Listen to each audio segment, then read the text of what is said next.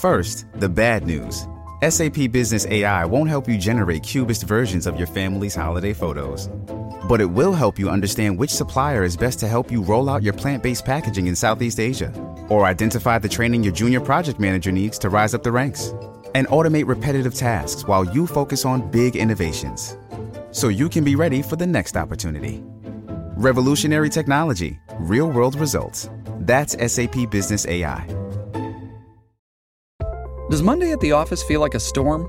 Not with Microsoft Copilot. That feeling when Copilot gets everyone up to speed instantly? It's sunny again. When Copilot simplifies complex data so your teams can act, that sun's shining on a beach.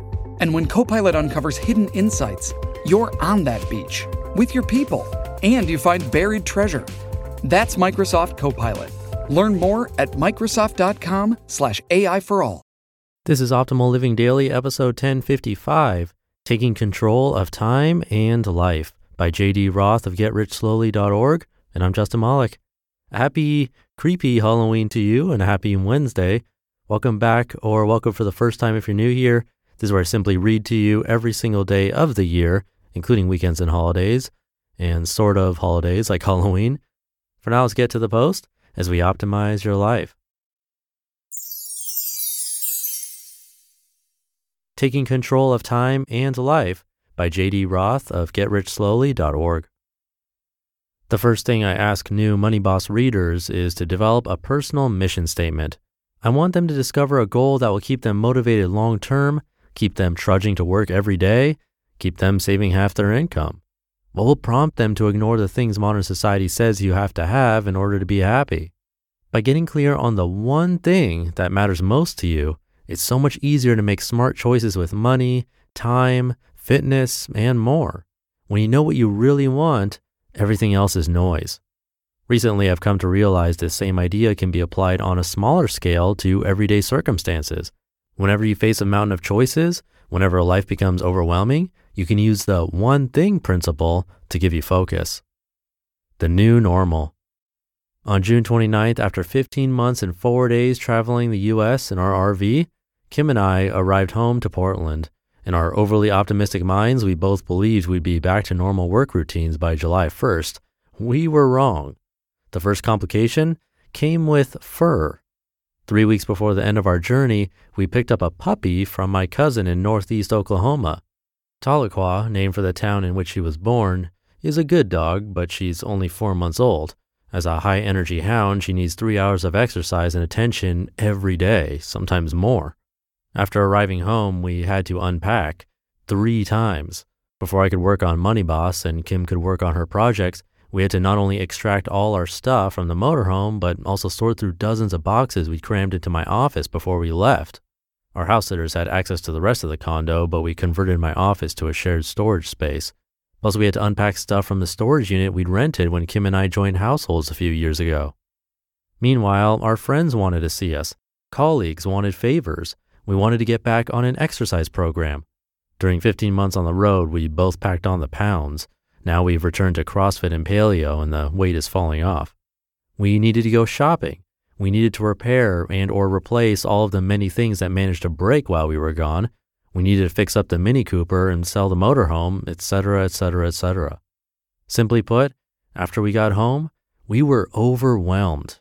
I especially bounced from one thing to another without ever finishing any particular task. If this was our new normal, it sucked. Something had to change.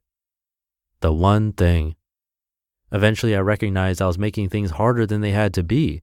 Instead of trying to do many things at once, I ought to pick one thing to see through to completion, then move on to the next. It's a task snowball, I told myself, sort of like a debt snowball, but with chores. I'm well aware that multitasking is a myth. Study after study after study has demonstrated that when we try to do more than one thing at once, quality and quantity both suffer. It's much better to finish one thing before tackling a second. Did you know that those who claim they're best at multitasking are actually worst? Strange but true. Exercise. Here's one of my favorite demonstrations of how multitasking hinders rather than helps. Grab a pen, a piece of paper, and a stopwatch. First, time yourself as you write the alphabet from A to Z, followed by the numbers 1 to 26. Next, time yourself as you alternate between writing the letters and numbers putting them each in their respective columns or rows A1, B2, C3. When I tried this just now, it took me 30.49 seconds to complete the first pass with no errors. It took me 43.57 seconds to complete the second pass with one error. I wrote F instead of 5. So I've been reading The One Thing by entrepreneur Gary Keller, who advocates relentless focus on a single goal at a time. Specifically, he recommends asking yourself this question What's the one thing I can do such that by doing it, everything else will be easier or unnecessary. Keller writes, quote, Extraordinary results are directly determined by how narrow you can make your focus. You need to be doing fewer things for more effect instead of doing more things with side effects, end quote. Last Wednesday, I decided to do something different. Instead of starting the day by randomly drifting from one chore to the next, I picked the one thing that weighed heaviest on my shoulders. I sat down and spent half an hour canceling an account, Excellent. One job done. Next, I scheduled appointments with my orthodontist and doctor. Great. Two jobs done. I managed to squeeze in a third quick task before Tahlequah told me she needed to go for a walk. In 90 minutes, I accomplished three small things.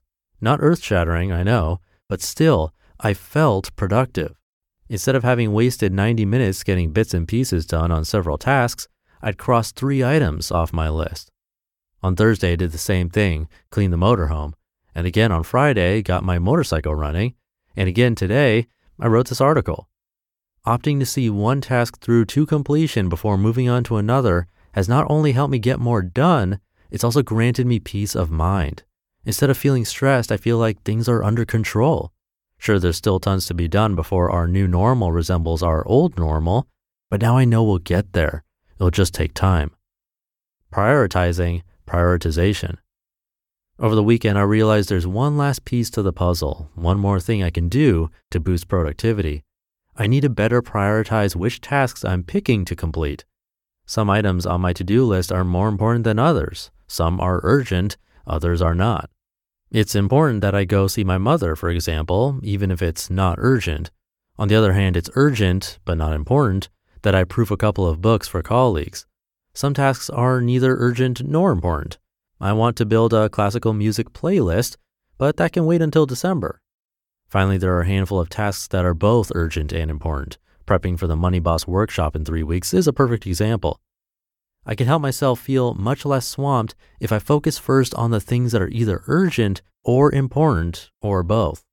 Rather than spending too much time deciding what order to do things in, I've opted to use Alan Lakein's ABC method of time management this is taken from his awesome book, How to Get Control of Your Time and Your Life.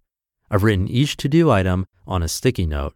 Each note goes into one of three columns. The A column is for high priority or high value tasks, such as going to see mom or prepping the Money Boss workshop or writing this article. The B column is for medium value tasks, such as selling the motorhome and renewing my passport so that I can travel to Ecuador in October.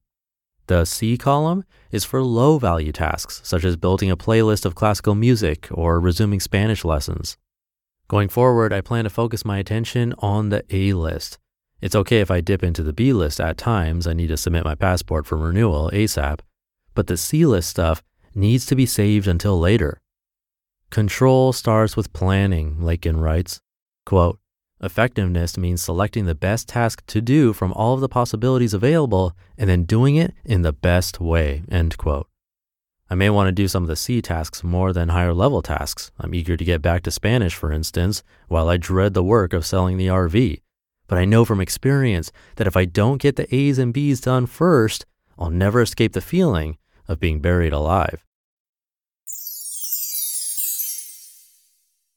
You just listened to the post titled Taking Control of Time and Life by JD Roth of GetRichSlowly.org.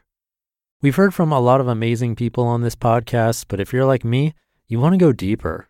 So, where can you go to learn from the most remarkable people? That's Masterclass. Masterclass offers unlimited access to intimate one on one classes with over 180 world class instructors. Plus, every new membership comes with a 30 day money back guarantee, so there's no risk. There are over 200 classes to pick from, with new classes added every month, like Jon Kabat-Zinn's. He's a mindfulness expert who teaches you how to incorporate meditation into your everyday life. I've loved his class. It's really helped me to hone my meditation skills, especially when I'm out and experience stressful situations and don't have the time or space to have a proper meditation session. I feel that thanks to his class, I've really been able to stay more composed no matter what's happening. And right now, our listeners will get an additional 15% off an annual membership at masterclass.com slash old. Get 15% off right now at masterclass.com slash OLD, masterclass.com slash old. And that'll do it for the Halloween episode. Thank you for being here. Have a great rest of your day. Uh, happy and safe Halloween if you're listening in real time. And I'll see you tomorrow as usual, where your optimal life awaits.